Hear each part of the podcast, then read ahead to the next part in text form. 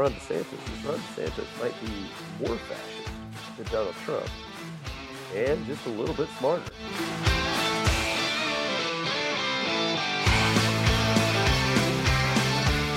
It's not necessarily, oh, we're going to have a civil war soon, but I'm just saying, if you look at that statistic there, it just shows just because the civil war is, is over doesn't mean that animosity just goes away, or you automatically were like, yeah, we were wrong. Hey, I'm so sorry. Yeah, we were wrong. This is the Snap Hook, where each week Tim Costello and Scott Barzilla help you digest their favorite stories from the world of sports and politics. The, the history books have gotten away with a lot of the bad things that we've done as society because they were non-Christian nations. And just like the dreaded Snap Hook, don't be surprised when we start bringing you over to the left side of the fairway. Back in the good old days, you could have gotten a job doing just about anything if you sat there and said, I have a college degree. But now that's not the case. So we're going to sit there, we're going to bat on these kids. We're going to sit there and say, you're going to owe, you know, thousands of dollars in debt. And in many cases, some of them pay for maybe twenty or thirty thousand dollars they borrow. They might pay two or three hundred thousand dollars in their lifetime with all the compounded interest. Now here are your hackers of the week, Tim Costello and Scott Barzilla.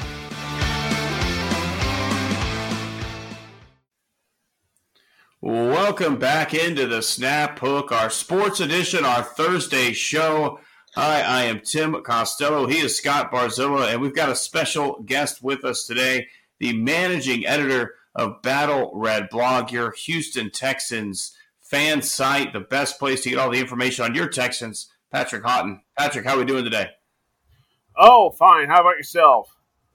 Oh, doing wonderful. Doing wonderful. Appreciate you coming in and joining Scott and I here. Oh, no problem. Glad to be here. Yep, and actually, you know, Patrick is my boss, you know, on that site. So I guess you know maybe he'll give an employee review before we uh before we get through tonight. Yeah, so I would choose my words wisely here, Scott. Is all I'm going to say. Will do.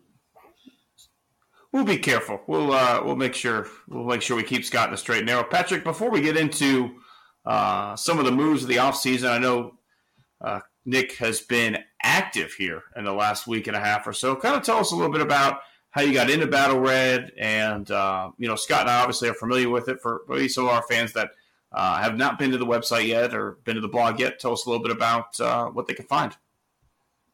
Well, my story is just old and boring. I like some Jesus, like is it 10, 12 years so 12 years so ago.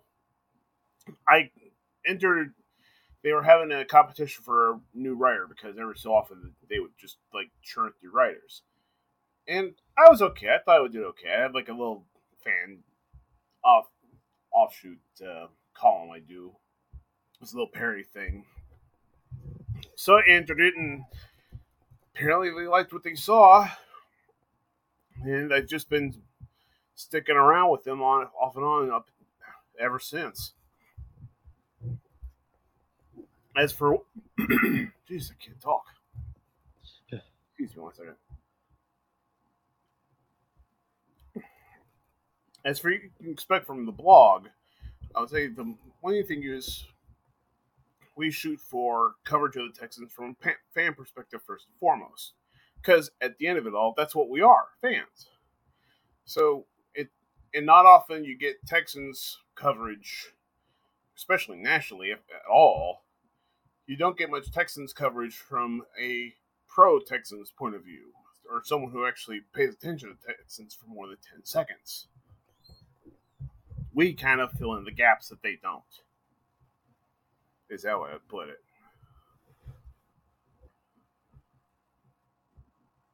And I suppose, I guess my favorite, uh, the favorite segment that we do, and I, and I, I, don't know if it's going to be your favorite segment, is uh, during the season we do the hair of the dog, which is kind of like you know, I, I always liken it to like a mystery science theater 3000 kind of uh, look at the game where we throw things back and forth. Like uh, over the last half of the season, I, have been trying to get Bartesian to be a, uh, a corporate sponsor for the hair of the dog uh, Yes, and and and I would love that, you know, because you know we have one at home and we enjoy it. But uh, I guess looking at you know the the prism from this off season, uh, up till now, what is the favorite thing that you think uh, that Nick Caserio or the Texans as an organization has done, you know, since the end of the 22 season to this point? Well, the fact that they've done anything at all is a step up from what we've seen over the last, God, since Bill O'Brien took over, I think, where the Texans would do minimal, if any, kind of upgrades of free agency, with one exception being he who should not, who we call he who shall not be named, otherwise known as Brock Osweiler. But other than that, we just don't. This team has not historically done the huge free agency jumps. And while the class we got aren't like huge, huge signings, and don't get me started on the one and two year deals, but um, I think where was I going? I'm sorry, this happens to me all the time. I got mind like a steel colander. overall, I think what they've done is pretty good. To me, it it seems like you know the Texans have really kind of focused on bringing in more quality players instead of going for the one or two big splashy names in free agency. You've you've kind of spread that money out, and you've got guys who are just quality football players. You know, Singletary, the the running back, is, is a guy to me that was uh, just a real smart, heady signing. Schultz from the Cowboys again uh, another good, smart signing.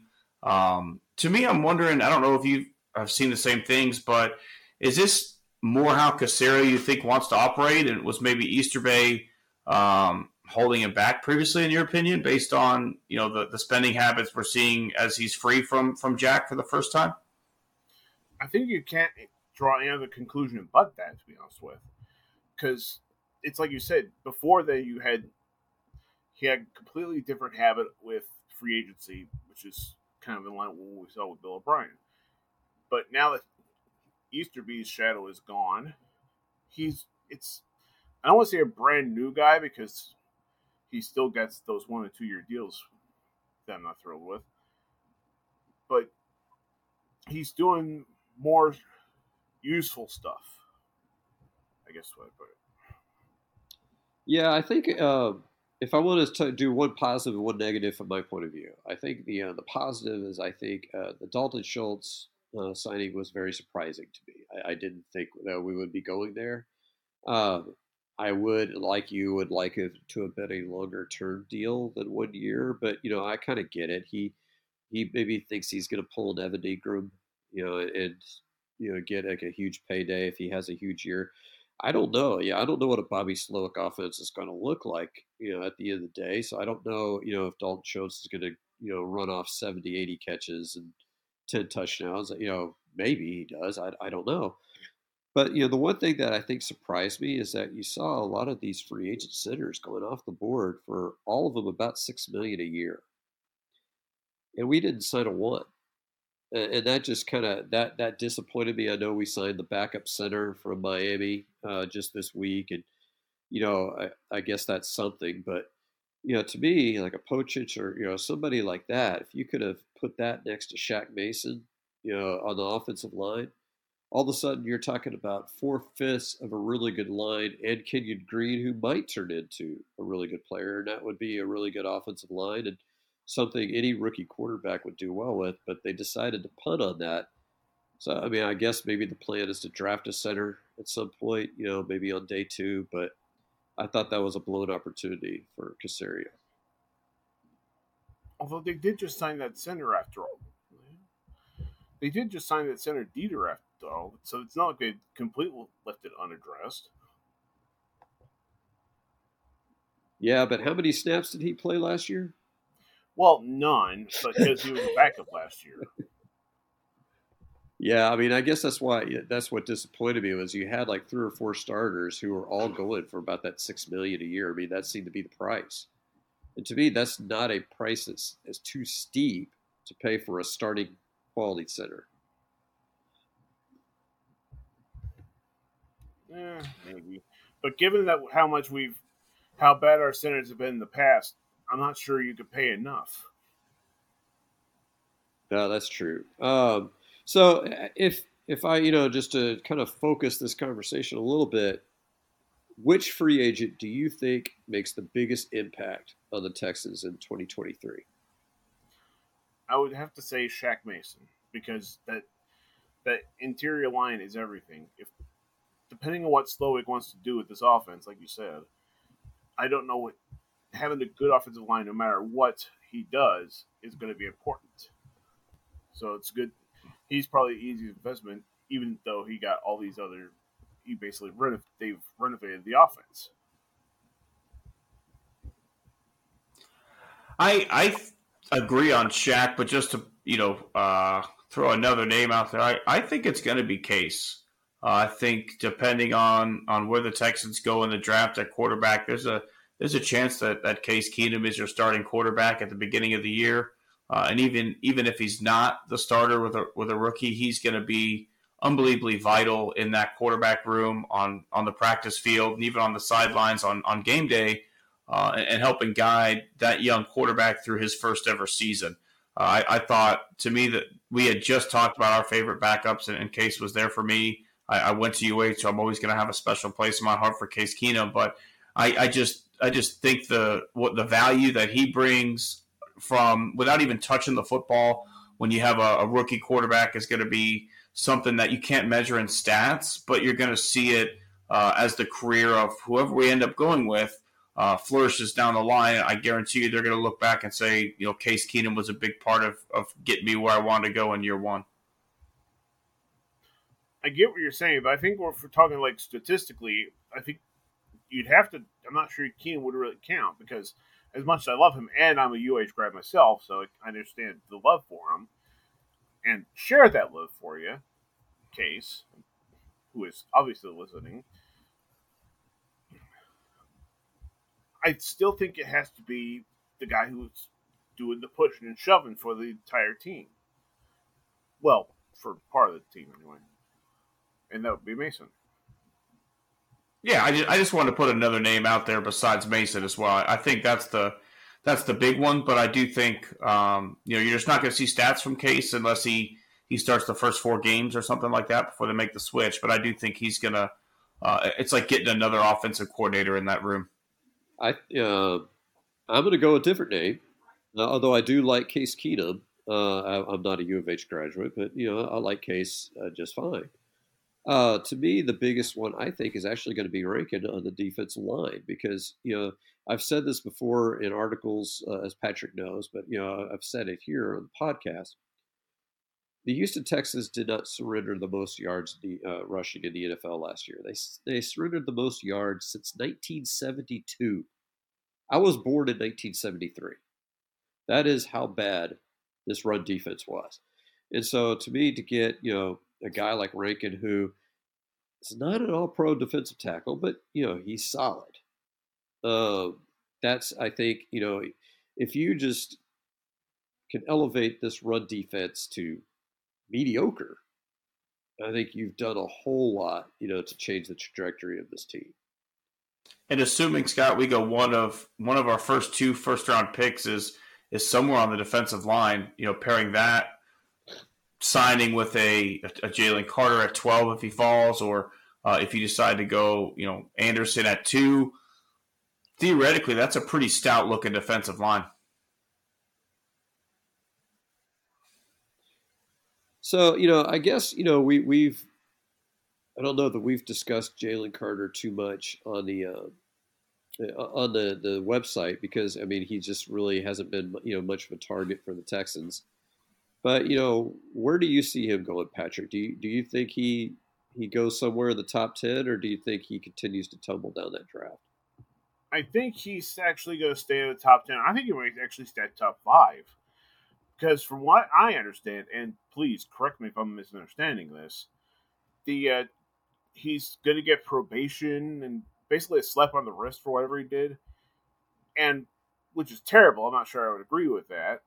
But if that's the case, if I'm an NFL team and I have no morals because I'm an NFL team, I'm looking at that. Like eh, that's really not much of an impediment for me if this guy's as good as he's going to be. So I'm going to say he's probably still top five.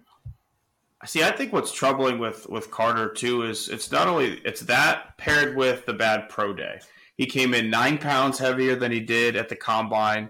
He didn't finish certain workouts. He didn't. He just didn't put a good effort out there.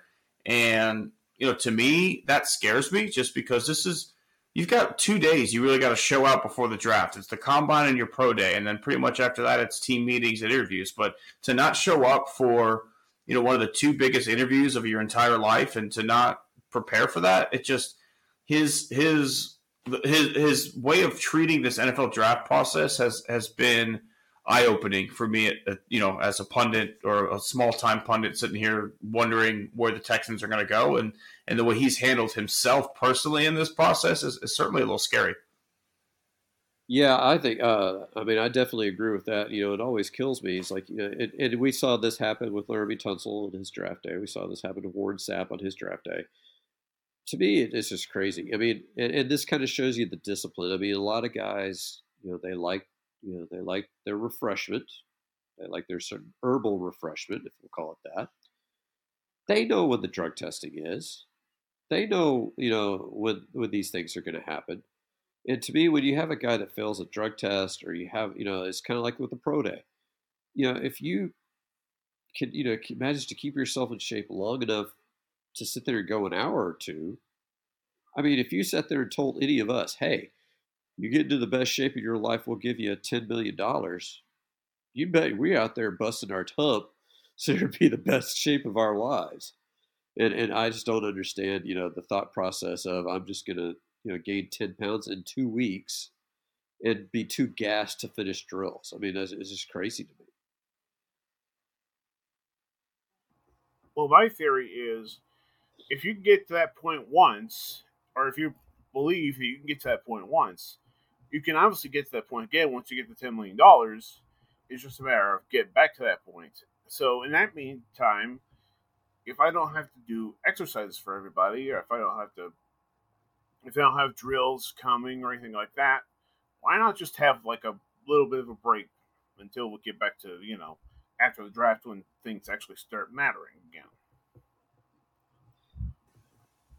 I mean, I, I definitely see that. I just, you know, I don't I don't think a lot of NFL teams think like that. I do think they look at at the attitude and and the um, you know ability to, to get yourself ready to play. And I think it's going to hurt him. I don't know if he falls out the top ten. I think you know a lot of the projections have, have had him in that 10, 11, 12 range here lately, but I've seen some other ones that still have him at seven and eight.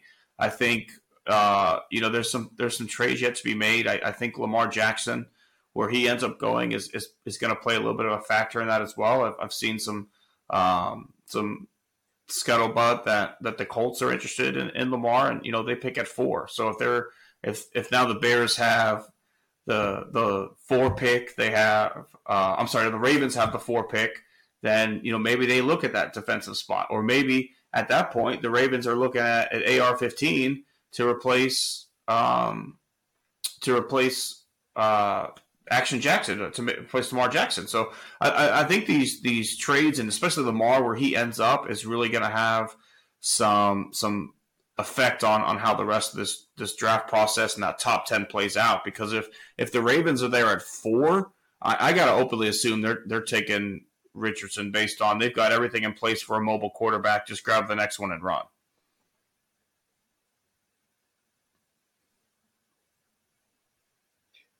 Uh, I guess you know uh, since you brought up Anthony Richardson, uh, I guess you know to to kick the ball forward a little bit. So, uh, Patrick, what what did you think about you know the combine with Anthony Richardson? You know the broad jump, the the vertical leap. Oh, I I thought it was a pretty good. Uh, I didn't actually get a chance to see the uh, combine myself, but I heard all that and I saw the clips and everything. And as impressive as all is, he's still raw. That's what worries me because otherwise I'd be like, I otherwise I'd be all in favor of um, what's the word I'm looking for? Taking a flyer on him at two, if he was as good as advertised and he had the background to prove it, like Bryce Young does. So my pro- my concern is that um, he's just there's there's so much talent there, but there's just not much record to back it up. So I I'm really intrigued by him, but I'm not intrigued enough to go past Bryce Young if he's available. So yeah, that's the question. For those of y'all that may have heard a little pause there, I, I was accidentally muted, but I was basically asking Patrick about uh, Anthony Richardson. We, we talked about the fact in an earlier episode how he had, you know, the huge, you know, uh, record-breaking, you know, vertical leap and the uh, record-breaking broad jump, which I still have not seen any player do on a football field, uh, either one of those. Uh, but I guess you know if we if you're de- uh, debating between Bryce Young and, and C.J. Stroud, you know I think most Houston fans want Bryce Young, but let's say Bryce Young's taken at number one. Uh, are you comfortable with C.J. Stroud moving forward, or would you like to see the Texans move in a different direction? I'm I would be I wouldn't be thrilled with Stroud, but I would learn to live with it. Learn to live with disappointment, I guess you could say. Especially turns out to be good, then I can pretend I never thought anything was sort at all, and was right all along, like everybody else was right all along. So I mean, I guess Stroud be a good silver medal, but that's about all I'd ever see him as, unless he turned out to be like what everyone thinks he will be but again, See, I just I prefer the sure thing. I, I go the other way. I don't, I don't think I'd take Stroud there, Scott. I, the more I, I've thought about it, um, I, I think I load up on on defense at two and twelve. Maybe you know take a flyer later in the draft on somebody. Uh, and hope for the, an opportunity to go after Caleb Williams next year with all the capital that you have. But if you don't get Bryce Young, um, I, I'm as a fan, I'm okay trying to win with if with Keenum if you have to because I just don't see that there's you've done too much good so far this offseason to um, bring a quarterback in who you're not 100% sure is the guy. And if and if everybody in that room tells me we had Stroud as number 1 all along, okay, that's fine. But if that's not the case, then I, I don't want to take that pick there uh, on a guy that, that I don't think is the guy. And, and speaking of which, you know, I've I've seen a lot of, of stuff out there, and who knows, it could be smoke at this time of year. But you know, I've seen that the Panthers still aren't sure between Stroud and Bryce Young, and, and, and to me, that's I, I, don't get that. I to me, it's, it's it's been a pretty clear hierarchy of, of where the quarterbacks are ranked, and I don't understand why you trade up to number one if you weren't 100 percent sold on on one of those guys. I don't. I don't believe those reports one minute. Uh, I think this is lying season, and uh, they're just they're trying to they may try to coax the Texans into giving up a pick or two, you know, to move up that one slot to get somebody who they probably would have picked anyway. Um, the problem I have with the wait and see uh, philosophy is is that you know if you hit on those picks or if you don't hit on those picks, you've already upgraded your offense to the point and your defense to the point where I think this is at worst a five or six win football team and that's without addressing the quarterback position at all. And so the problem I have is is that yeah, you're going to have two first row picks, you're going to have an extra fourth, you're going to have all this extra draft equity, but what's going to happen is next year is that whoever finishes number 1 with the number 1 pick is probably going quarterback. They're probably a needy organization. They're going to pick Caleb Williams. I watched him live at the Cotton Bowl, and, and uh, yeah, after seeing him in you know just that one game live, he might be end up being a better quarterback than Bryce Young or C.J. Stroud. Uh, he might end up being better than you know than any of these guys. But the problem is, is that you're basically basing everything on a hope. You're basically, I hope that we're not too far down. I hope that a team, you know, that wins number one overall pick doesn't want quarterback. I hope we could move up. That just doesn't happen every year. I mean, when Jacksonville was you know, had the worst record in football, I think you could have traded them your entire draft and next year's draft, and they still would have said, "Nope, we're good. We're taking John. We're taking Trevor Lawrence. We're good." And the Jets, you know, they found themselves in the same position we are in right now, where they won a game at the end of the year in stupid fashion, and they ended up with the Mormon Mahomes, who might be out of football as as, you know, as soon as this year. So, I mean, that's where you end up, and that's why you know, Patrick. I don't know if you listened to last week's show, but Nick Caserio was my sports scumbag of the week. You know, for not doing what it needed uh, to do to secure that number one overall pick. Are we are we settling in on the Mormon Mahomes as the nickname? Because I kind of liked Milf Hunter for his uh, ability to attract the old, older ladies. Oh God. I got nothing. Uh, I can't beat that. So what, what do you think, Patrick? Are, are you uh, so you definitely committed to taking a quarterback at number two? You know, even if uh, Young is off the board, or uh, do you like the, the you know the sit and wait for Caleb Williams? You know what what what's your flavor there? I like enough of the guys, other than Bryce, to make the to take the risk. So Stroud, maybe Richardson at that point, then we could talk. But that would be it. I don't I don't want if we're going to re we're starting to rebuild back up, let's build back up properly with the guy who's been in the system for a couple of years and had a chance to grow with the rest of the team.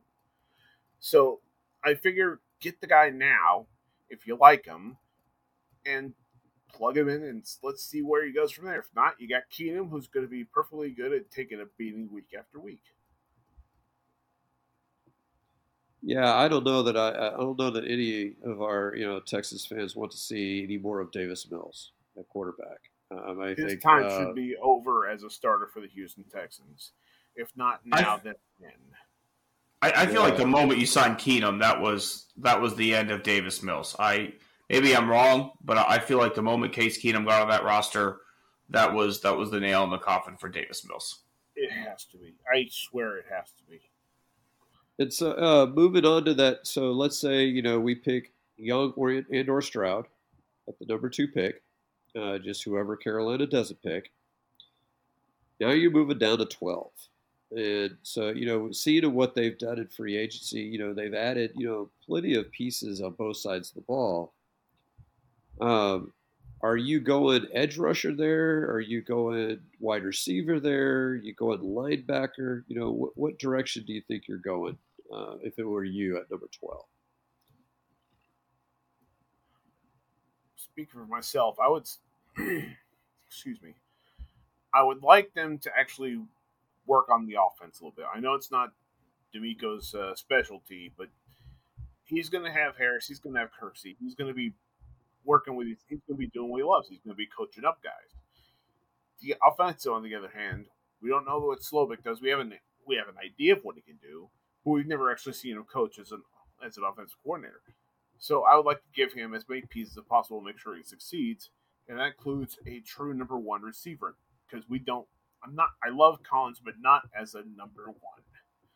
So if we get a number one to complement him, I feel so much better about it. And that you know that kind of flows into, uh, and I love this nickname, 97.5, uh, has called him Bobby Trees. Uh, so, uh, how do you feel about Robert Woods? That was, you know, one of the early signings in free agency. I think he's better than what we had. So, clearly, he's an improvement. I think he'd be a good number three at the very least. but I think I do think that's he's not going to fix our problems on wide receiver because again we need a true number one. But Woods is a pretty good addition to the anybody, especially to what we had from before.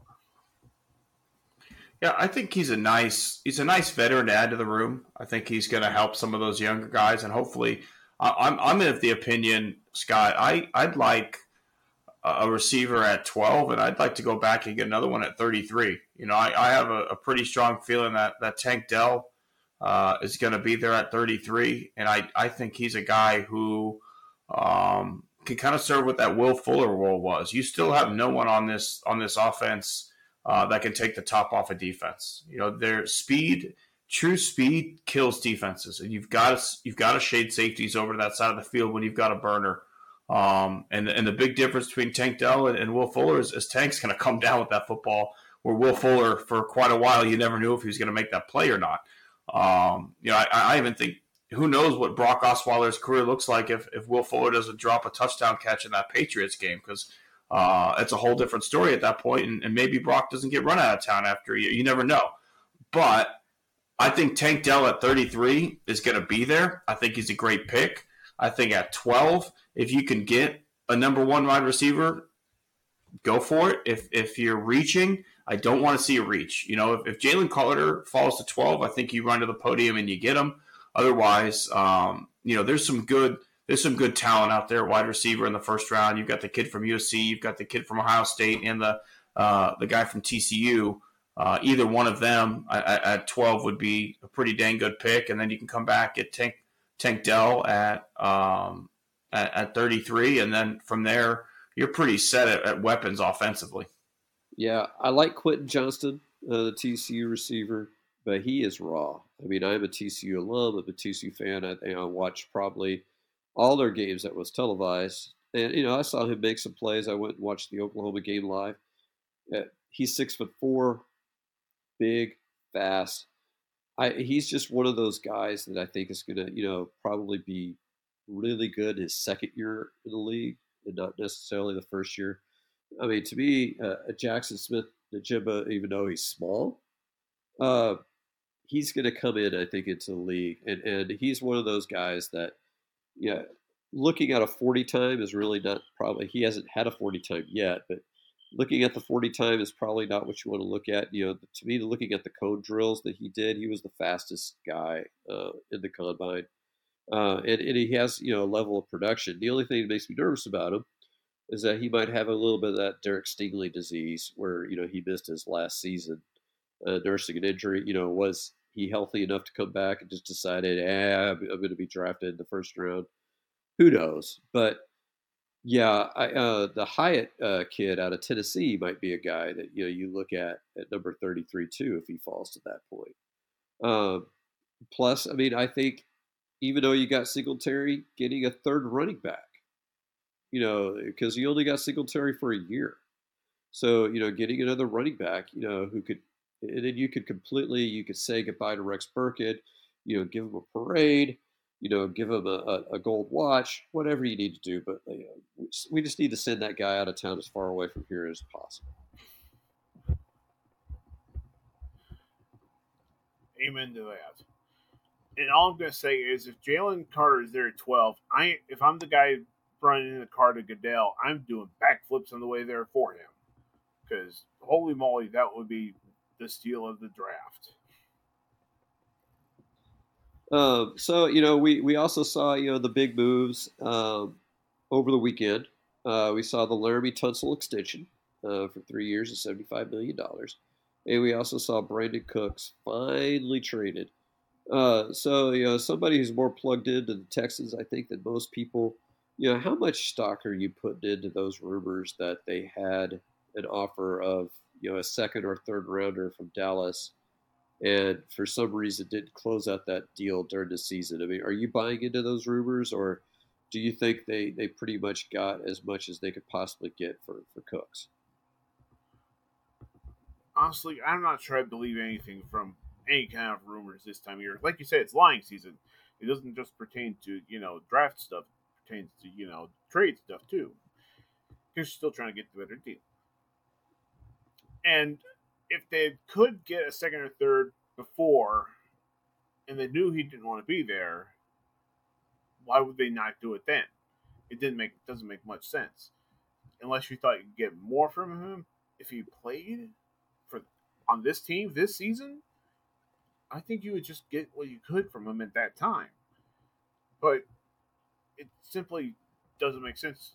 That's why I think making the trade now is, you know, as good as it was ever going to get. I, I think it's interesting too that Tunsil uh, negotiated both of his last extensions without an agent.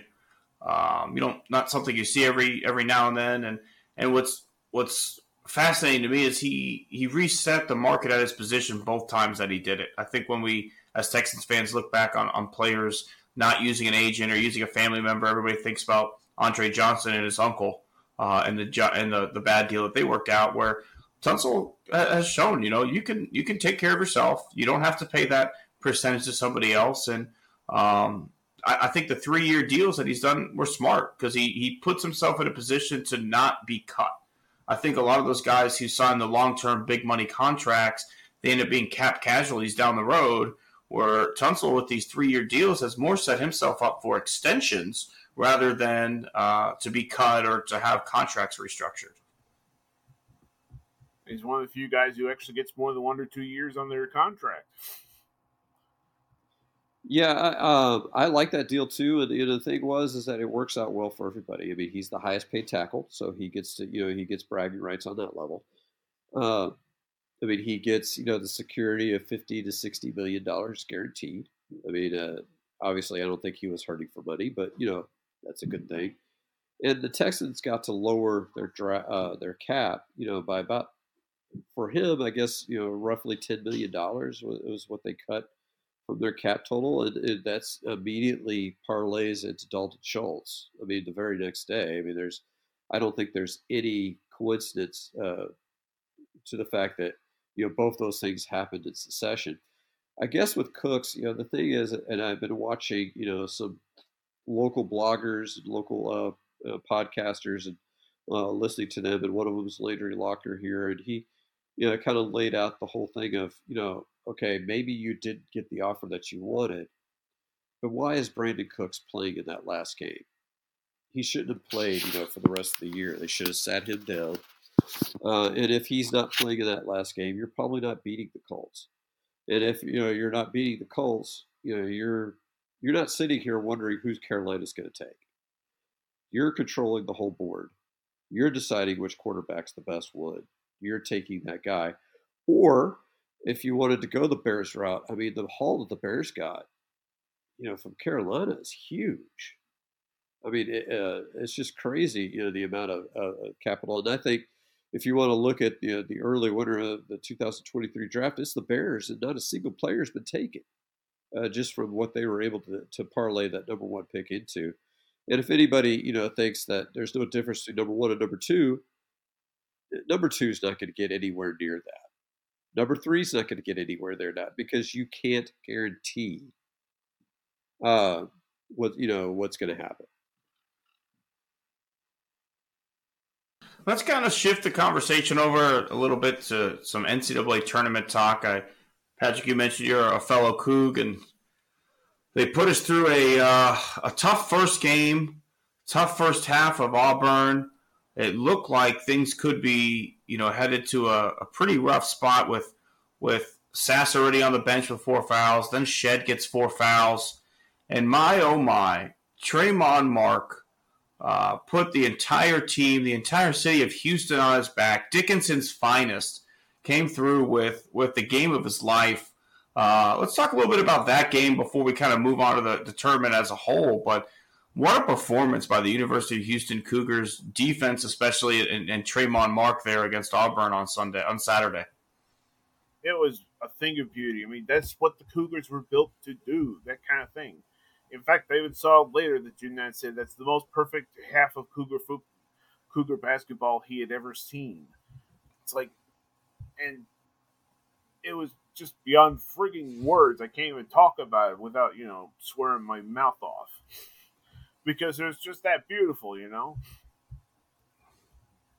I think you know, and unfortunately, my Horned Frogs did not fare quite as well. Uh, they did beat Arizona State in the opener, but you know they went up against a superior uh, Gonzaga team. I had them beating Zaga too, Scott. They uh, that hurt my bracket a little bit. I, I took a roll of the dice on TCU, and they burned me. Well, what what killed them was there was some controversy before the uh, the conference tournament where their center left the team, uh, accused uh, Jamie Dixon, who's the, the head coach, of uh, some racially insensitive comments. They would not. He and his mother, you know, went to Instagram and they put him on blast, but they never really quite said, you know, what was said that you know made that. And, and he you know, he averaged about five points, six or seven boards a game. But you know, he had a huge game in the uh, in the opener last year. He, he scored 20 points and seven rebounds in the NCAA tournament. But here's something, and, and I know this. Uh, it's been years since TCU has made it to back-to-back tournaments. Period. The last one uh, game that they won in the tournament before was actually Jamie Dixon when he was a player for the Horned Frogs. And I don't think they've had two consecutive years where they've won a tournament game in my lifetime. So, I mean, that's, uh, you know, we're happy to see the program grow. But obviously, as a, a Houston, uh, I'm sort of an alumni. I'm alumni of University of Houston at Clear Lake. So I guess, you know, if you want to consider a satellite school as uh, as a member of the family, you could call me uh, maybe Cougar adjacent. Welcome, uh, but you know, I, I am obviously rooting for the hometown team, and and I, you know, because I still remember Phi Slama Jama, uh, and and this is, you know, these last couple of years have been the best Cougars basketball since Phi Slama Jama, which you know has been a hot minute. I was just saying when we look at a tur- at the tournament as a whole, um, really been an, an interesting first couple days, and Scott, we talked before about you know what the one and done has has has done to college basketball, and now we've seen some of these smaller schools that keep their their players around for four years. You know, every year, every every year, it seems like one of these schools is making a run, um, and, and, this year is no different, right? We've got FAU uh, into the Sweet 16. Uh, we had uh, you know a 16 seed upset a one this year. It, it's been a crazy first round of the tournament. You know, where do you I guess, rank this opening weekend as, as far as your recent memory of, of games for, for you guys, Scott and Patrick? Well, uh, you, you're forgetting the nerds, Princeton. Mm-hmm. Oh, yeah, 15 2, yeah. And, and, and, then, of course, getting into the Sweet 16 themselves, you know, and in fact, the second round one, I mean, that was a blowout. I mean, that was not a, you know, a fluke event, um, although, you know, the first round may have been. But yeah, anytime you see a 16 beat a one, that's just crazy. And, and that's what makes the NCAA tournament so great. And you've heard, we've heard rumors for years about them maybe expanding to 128, which, you know, seems nuts. You know, it's only one additional game, right? But, you know, the whole point, I think, is, is there's a sweet spot there. And I think 64 was it. I think 68 might be a little bit too much. But, you know, it makes the conference schedule you know, very important. It makes the conference tournaments really important. And there's nothing better than seeing know, a, a seven or eight seed in a conference tournament run the table, win their conference championship, and, and get a, you know, a ticket to the dance. I mean, there's nothing better, you know, than, than some of those. And then, you know, of course, seeing some of these teams, you know, continue it on. I mean, Princeton, they have no no rights to to be where they are. I mean, uh, talent. I mean, they they were you know completely outclassed talent wise, but like you said, when you're taking on teams that have you know a lot of one and duns, you know that continuity that you have in their program of guys who've been there three and four, and in some cases five years, that just you know there's there's a, a synergy there that you can't really calculate, but you know it really comes together in a time a time of year like this. Honestly, the only thing I would say is I was not fortunate enough to really remember Phi Slama Jama era because I was like maybe one at the time. I was one in the '83 game, and I don't want to talk about that at all because I've seen enough of that on TV. But without a doubt, this is the best time I've ever had being a Cougar alum. Just ever, because my team is rocking in the final in March Madness.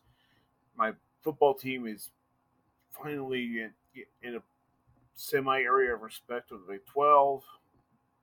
Depending on your view of respect, pardon my, pardon me, Scott. I know TCU alum and all, but it feels like things are finally looking right for being University of Houston fans. And we've been patient for a real long damn time. And, and, you know what I find interesting too is the, the reason UH basketball turned around. It's it's one thousand percent Kelvin Sampson. You can't you can't say anything. Absolutely right. There's, but let's look at some of those other programs, it's it's interesting to me that they don't settle in on their guy, right? You know, you you have up every year the NCAA tournament, uh, 14 or 15 seed goes on a run, and then their coach gets hired away. What uh, the difference to me is is UH has been able to hold on to their coach. You know, it, it, you look at someone like Iona, right? You you brought in Rick Pitino to, to kind of build up that program. You gave him an opportunity coming off a little bit of scandal. And then the moment he builds Iona up, what's he do? He leaves again to go to now it's St. John's. Kelvin Sampson probably could have had the UT job two years ago if he really wanted it. I, I, I, there's no doubt in my mind if Kelvin said, "I want to be the coach of UT," they go with him over Beard or they go with him over Shaka, either one of them. And, and I bet they wish they could have, but because he said, "I'm not going anywhere else. I'm going to build a program," uh, it's allowed the Cougars to, to rise to relevancy, and it's it's disappointing to me that some of these other coaches don't see the same benefit, or, or maybe it's also some of the universities aren't willing to invest the way that the University of Houston did. We're we're lucky enough that, that Tillman Fertitta came in and, and said we're going to build out um, the basketball center. We're going to give you training facilities. We're going to do what we can to support your team and, and let you grow this thing.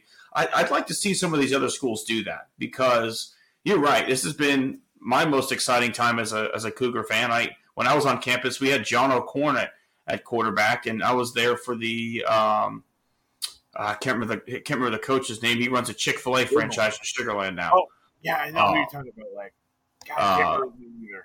Either uh, Tony Tony Levine was, was, the coach for yes. Yeah, I mean the guy's not even coaching anymore, and so you know there's been some low times, and and to be able to say we were there the whole time, uh, and our and our guy built this program, it would be nice for other schools to uh, to be able to have that, but it just seems this there's so much money at play, and there's only so many elite spots that these coaches jump so quick. Uh, these programs don't really get a chance to be built up the right way. Uh, and, the, and TCU's kind of had the same thing happen with them. I mean, particularly in basketball. I mean, Jamie Dixon was at Pittsburgh, and Pittsburgh was a higher profile program than TCU's was. I mean, TCU. I mean, I mean, before Jamie Dixon got there, if we got into the NIT, I mean, we were doing cartwheels. Um, and then what does he do? Like his first year out of the gate, he wins the NIT.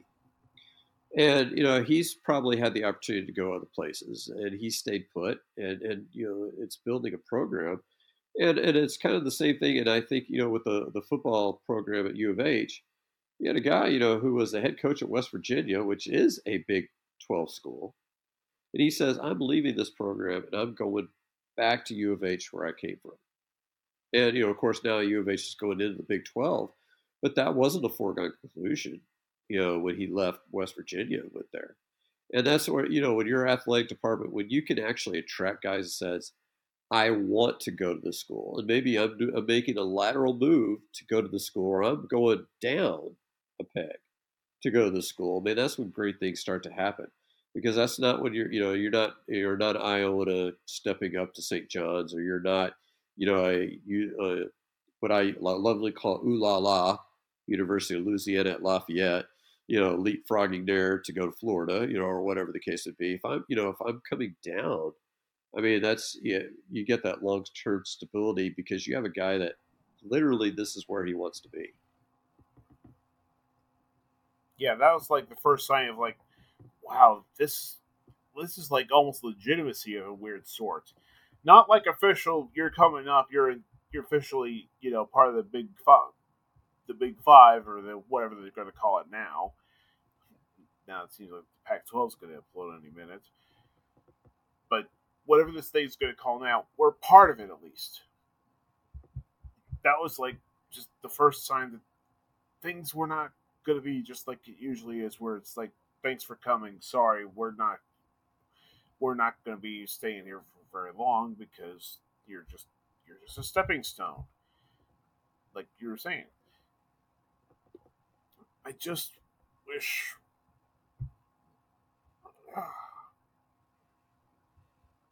I wish you could always feel like this. I guess what I'm saying. So real quick, just to wrap up a little tournament talk, is is everybody here still on the? Uh, are we all on the UH winning it all bandwagon, or is there all, for Patrick and I not a bandwagon? Scott will allow you to hop on, but uh, does anybody else have any other picks, or is it is everybody here on the uh, UH train? I actually have a fifty dollar bet standing from when I went to Las Vegas. Is it two weeks ago? Yeah, two weeks ago when I picked the Cougars to win it all. So basically, yeah, I have, I am in it to win it, baby. Um, I'm gonna ta- I'm gonna go with the analogy that uh, I know Patrick's gonna get, uh, because we talked about this on the hair of the dog and other things. Uh, both of our wives are Saints fans, so therefore, I am Saints fan adjacent. Uh, the Saints, whenever they're not involved with the Texans, I'm rooting for the Saints. Uh, and so I consider U of H on the same level. You know, the, uh, they never played the Horned Frogs, at least this year. You know, we were not even in the same region. So I'm rooting for U of H. You know, as long as you know the Horned Frogs are not uh, not involved. I don't know that they run the table though. I mean, uh, it's just the fun, the thing is is that there's so many things uh, that you know that can happen. I mean, guys, you mentioned guys getting hot in the first two games. Guys can get cold. Somebody on the other team gets hot. It's just uh, winning an NCAA tournament is just so very hard. I mean, the fact that you know we mentioned that 83 team that has both Akeem Olajuwon and Clyde Drexler and all those other guys. But to me, Olajuwon and Drexler, two you know basketball Hall of Famers, at the height of their game, and they find a way to lose. I mean, it just shows you that there there are no sure things in the yeah. Tournament. You never know what's going to happen, but looking at you know what games UH has left, they have a five seed in, in Miami left, and then they'll play the winner of the Xavier Texas game. Uh, and then after that, they'll play the winner of uh, Arkansas, Connecticut's winner, taking on Gonzaga, UCLA. So um, they wouldn't have to face another number one seed until Alabama in the final game. So that is a little bit of a benefit for the Cougars, but I, I think almost any of the year Texas could have been a number one seed. They they can flat out ball. Uh, the Elite Eight game potentially against Texas is going to be one that um, that's I think that's going to be one of UH's biggest defensive challenges that they've ever had. Uh, you know, the first year they got to the Final Four with Sampson, where they just they're kind of outclassed by Baylor. They couldn't lock those guys down.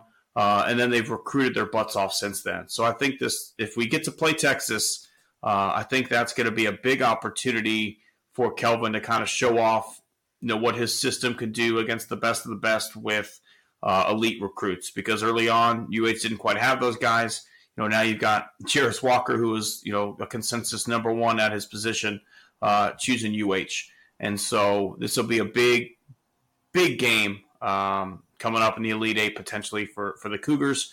Um, and, and getting past UT would be uh, not only big for the school, big for the Costello family, as, as I went to UH and my brother went to UT. So having those bragging rights would just be absolutely fantastic for the next year. but let's uh, let's shift it, Scott. I know this is something you and I have talked about. Real quick, you know, Japan uh, just took care of business, won the WBC.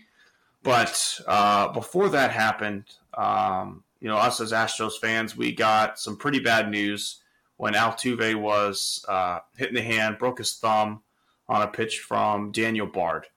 And, you know, I know you and I have talked about the WBC, and I know it's going to be in, in your segment later, but let's, you know, put the animosity, whatever, aside.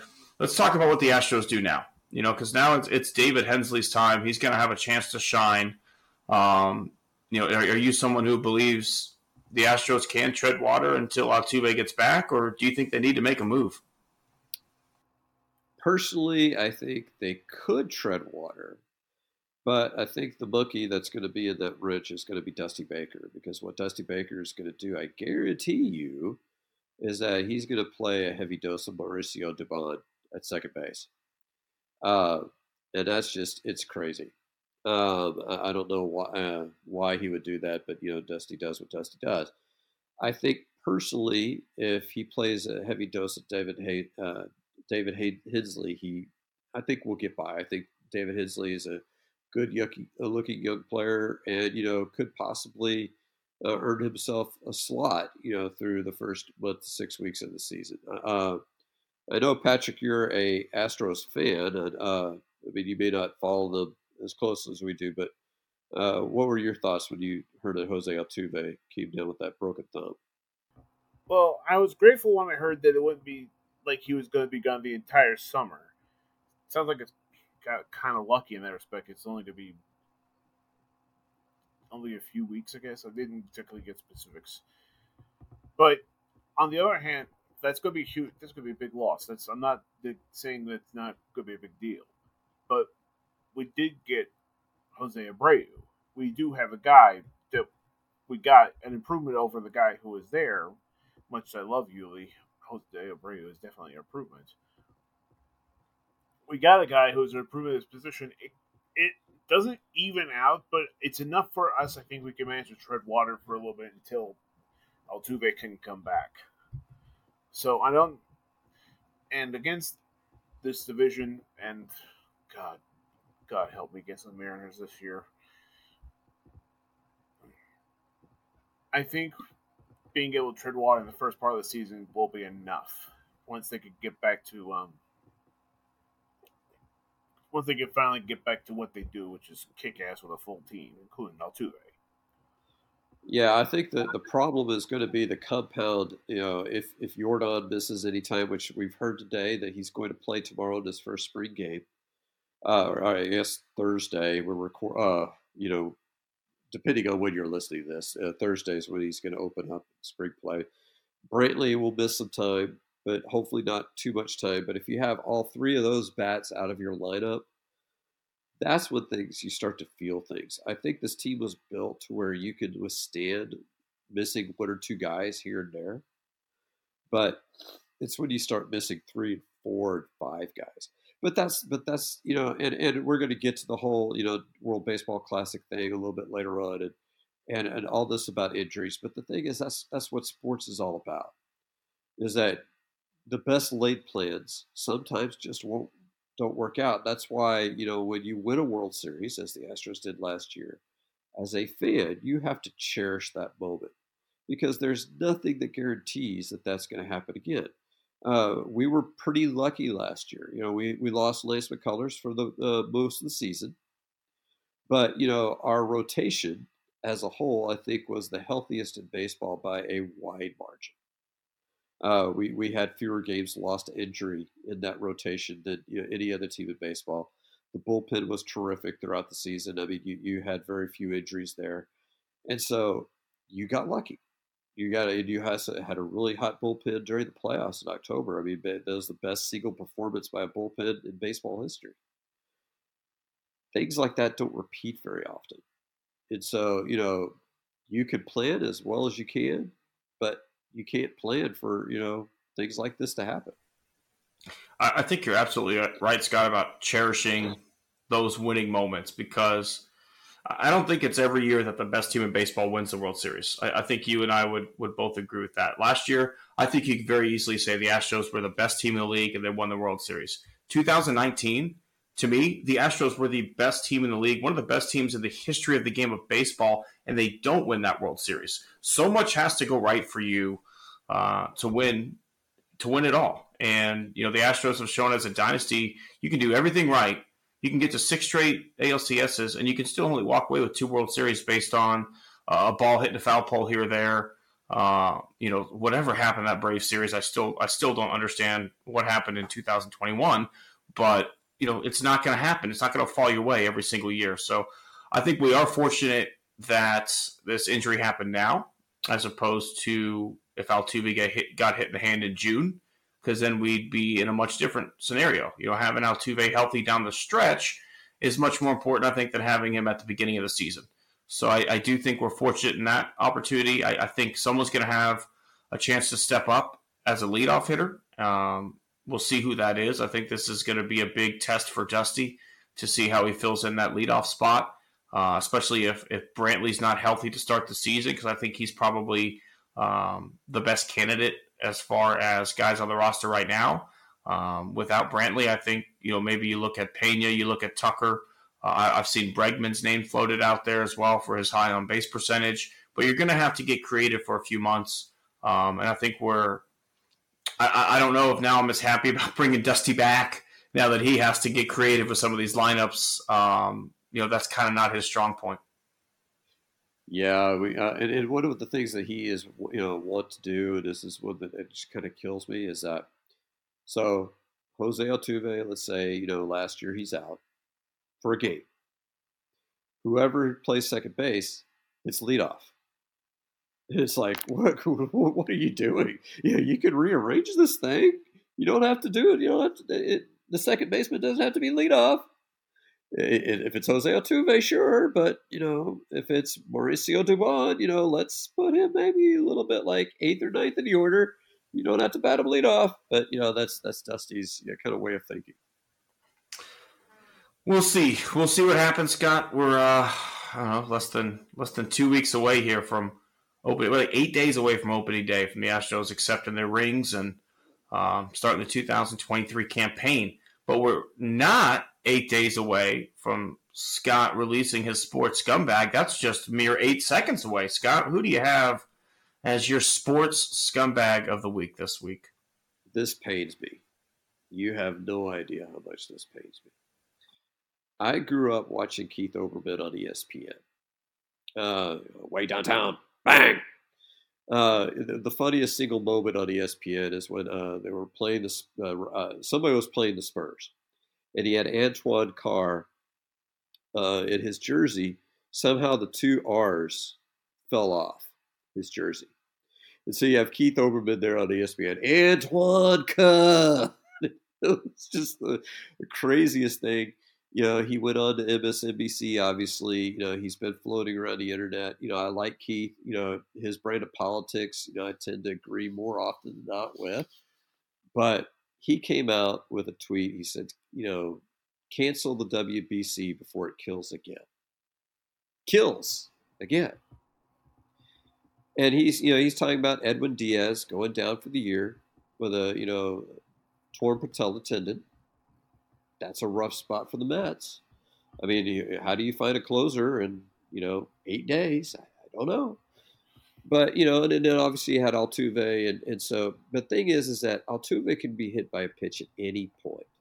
Any of these guys do, and, that, and that's kind of my point of cherishing, you know, the championship for the Astros last year. Is any bad thing can happen at any moment. We we saw Jeff Bagwell, uh, growing up, at least I did, get his hand broken three years in a row.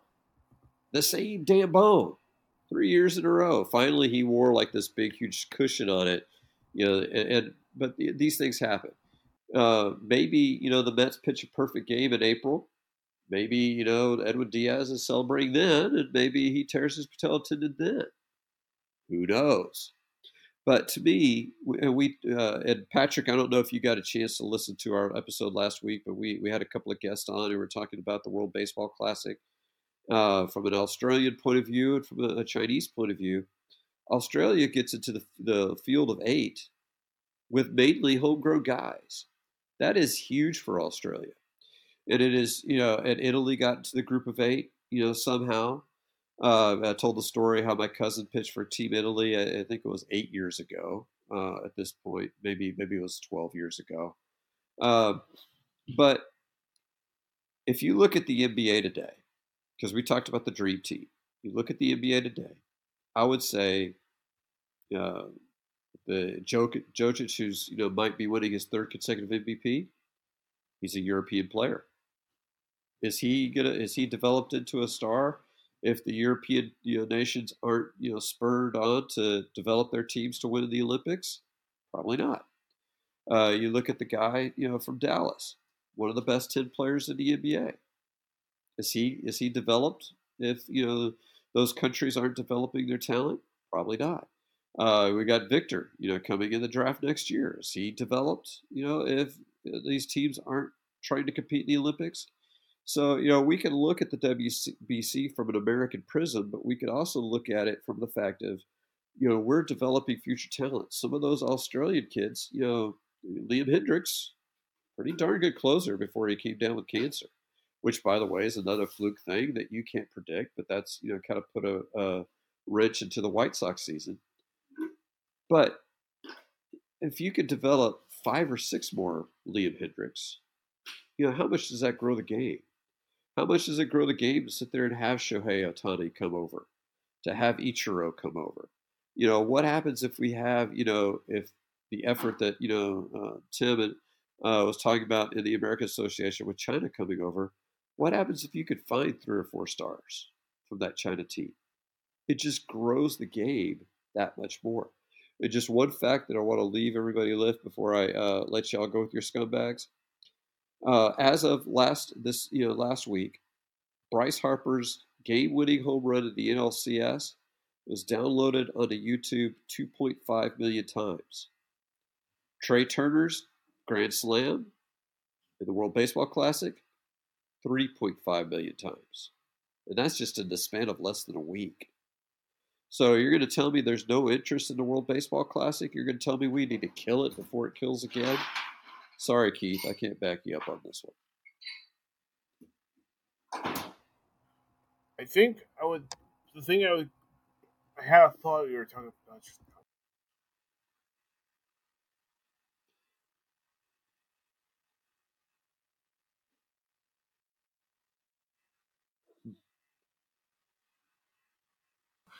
Well, Scott, I was I was kind of on the same page with you there. Um, I mean, I agree. There's a guy from Barstool goes by KFC who had some pretty bad takes um, on the WBC as well. Very similar on the lines, just a lot more offensive with how he uh, put it out there. But I'm going to go a different direction. And my my sports scumbag of the week is a lot less harmful, but he's just an idiot. And it it's someone on, on Twitter. They go by the name LIV Golf Nation.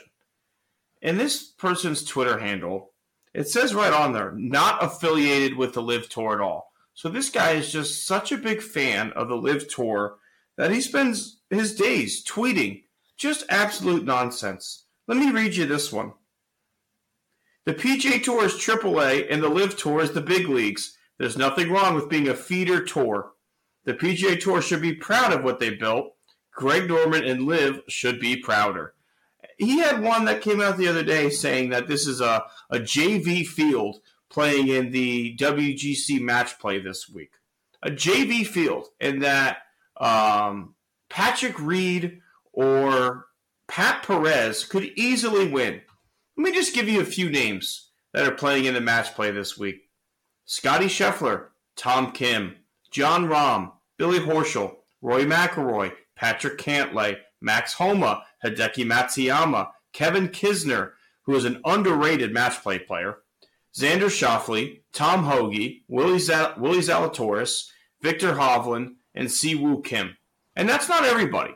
But to me, Scott, that is not a JV field. That is a stacked field when you've got Rory, you've got Patrick, you've got Homa, you've got Xander, you've got Zalatoris, you've got Horschel, you've got Rahm, you've got Scotty all playing in the same tournament in a match play scenario.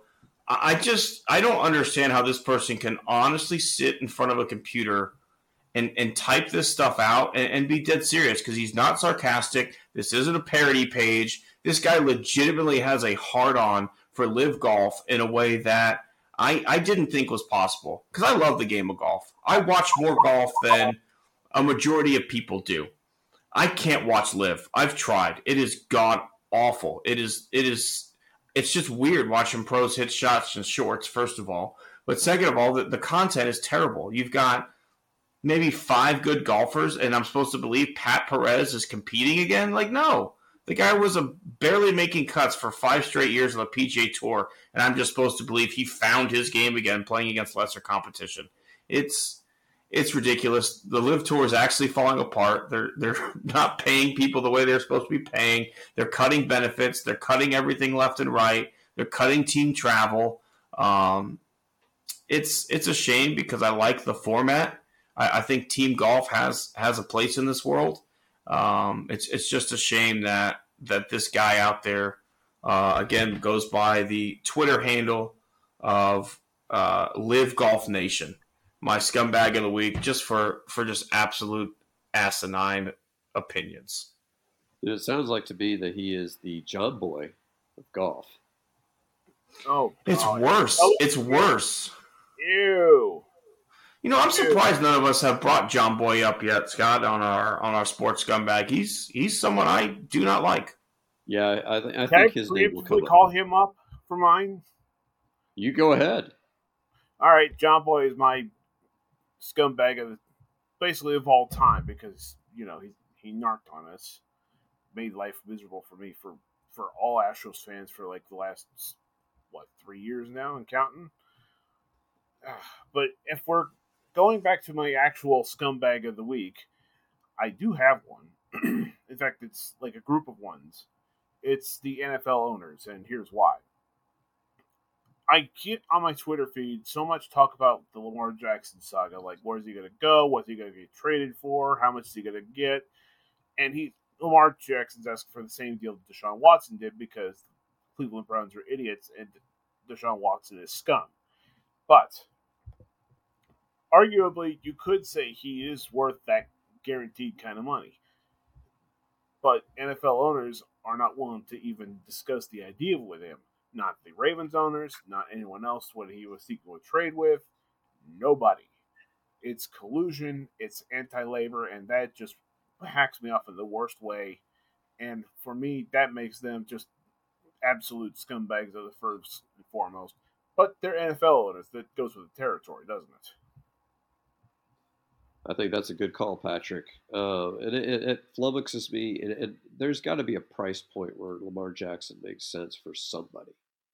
And to me, you, can't tell me that out of 31 other teams, not one of them wants to even just you know make an offer to this guy. It's just it's crazy to me. I, I think it's the also too the way they have, uh, I guess that restrictive cap where you can go negotiate with other teams. You know, in, in the NBA, it's a first round pick. You know, in, in in baseball, when you sign someone to a qualifying offer and then they go somewhere else or whatever it is, it's a first round pick. Now it's two first round picks in the NFL, and I think that just makes it that much harder for Lamar, even at a good contract. If if I could work out a nice contract that works for everybody, I've got to do that and give up my first round pick for the next two years, and that's where.